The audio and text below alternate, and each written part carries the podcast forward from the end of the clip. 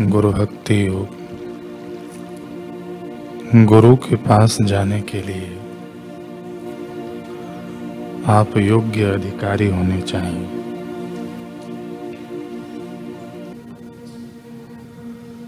आप में वैराग्य की भावना, विवेक गांधीर्य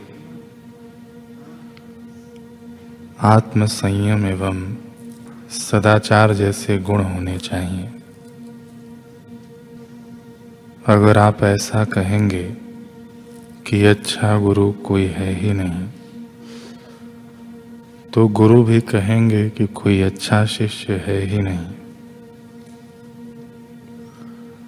आप शिष्य की योग्यता प्राप्त करें तो आपको सदगुरु की योग्यता, महत्ता दिखेगी और समझ में आएगी।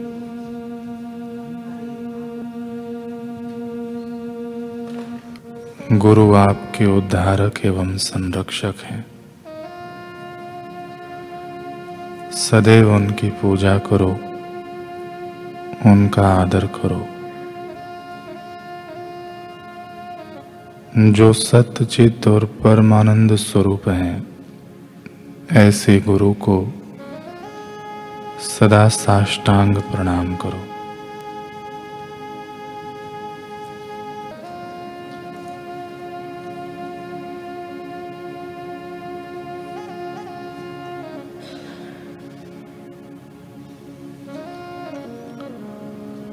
गुरुद्वार पर कैसे रहें पूज्य श्री बताते हुए कह रहे हैं।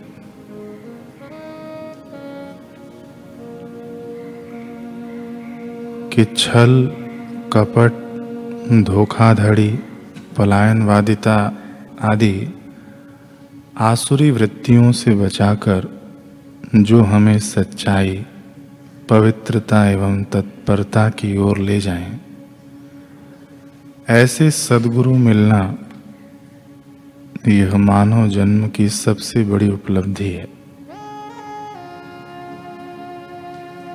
लेकिन ऐसे सदगुरु मिल जाएँ, फिर भी हम सुधरे नहीं। तो मनुष्य जन्म का दुर्भाग्य भी तो पूरा है। अतः गुरुद्वार पर कैसे रहना चाहिए यह सभी को ज्ञात होना चाहिए। शिष्य को चाहिए कि गुरु आश्रम में वह अपना सारा समय सेवा, साधना, जप ध्यान आदि में ही लगाए। और अपनी गलती हो तो गलती को गलती मानकर उसका प्रायश्चित करे। हमारी जो भी गलत आदत है, उसको सामने रखकर सुबह संकल्प करो। कि अब मैं ऐसा नहीं करूँगा।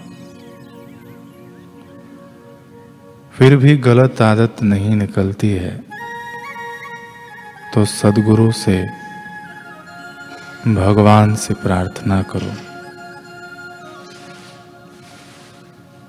गुरु भाइयों से कहो कि मुझमें यह गलती है।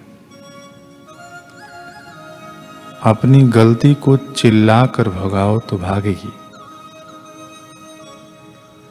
नहीं तो गलती को गलती के रूप में भी नहीं स्वीकार कर सकोगे।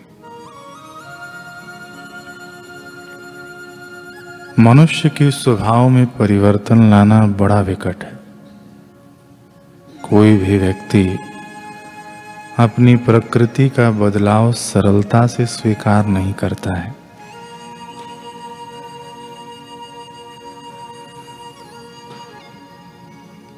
जो आदतें पड़ गई हैं, जो पुराने संस्कार पड़ गए हैं, उनको वह छोड़ना नहीं चाहता। इसलिए पत्थर को भगवान बनाना बड़ा आसान है, लेकिन झूठ कपट करने वाले इस मिट्टी के पुतले को ब्रह्म बनाना बड़ा कठिन है। किसी मठ, मंदिर या संस्था को चलाना भी सरल है, लेकिन बेईमानों, कपटियों को ब्रह्म सुख देना असंभव है। क्योंकि वे अपनी गलत आदतों को छोड़ने के लिए राज़ी नहीं होते।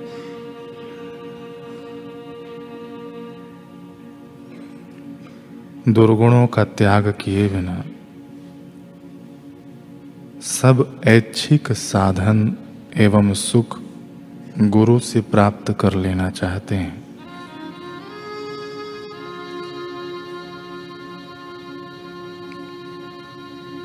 वे तो मानो डामर की सड़क पर खेती करना चाहते हैं।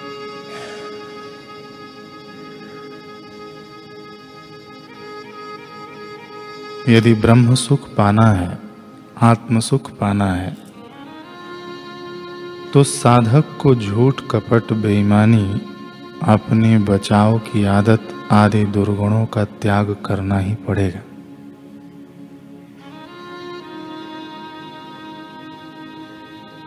साधक को चाहिए कि वह जब ध्यान, सेवा, साधना तत्परता से करता रहे और नियम में निष्ठा रखे। ऐसा करने से पुरानी गंदी आदतें दूर होंगी एवं मनमुखता मिटेगी। लेकिन यदि जब ध्यान से सेवा से वह कतराएगा, नियम में नहीं रहेगा तो भ्रष्ट हो जाएगा, पतित हो जाएगा। साधारण जगह पर किए गए किसी भी कार्य की अपेक्षा तीर्थ व गुरुद्वार पर किए गए कार्य का फल अनंत गुना होता है।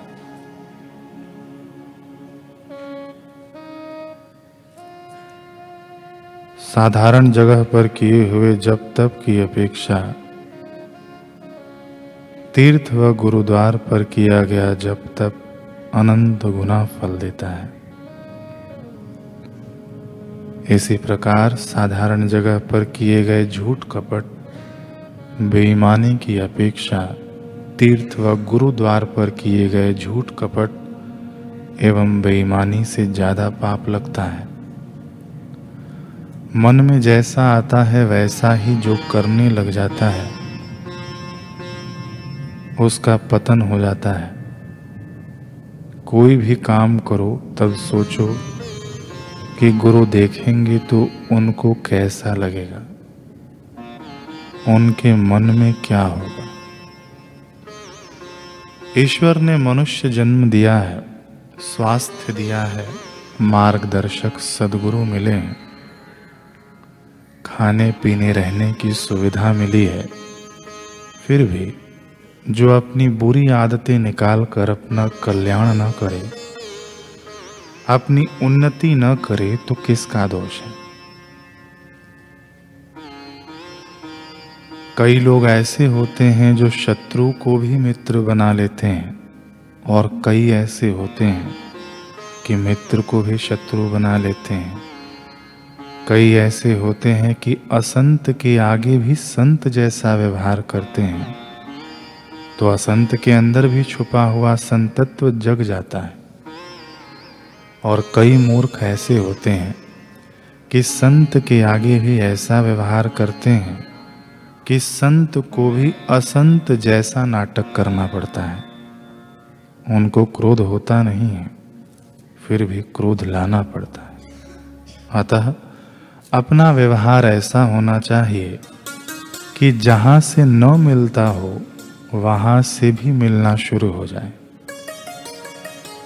ऐसा व्यवहार न करो कि जहाँ से छलकता हो, वहाँ से भी छलकना बंद हो जाए। इंसान अपने कर्मों से ही ईश्वर और सदगुरु के करीब या उनसे दूर होता है। संत कभी किसी को अपने से दूर नहीं करते।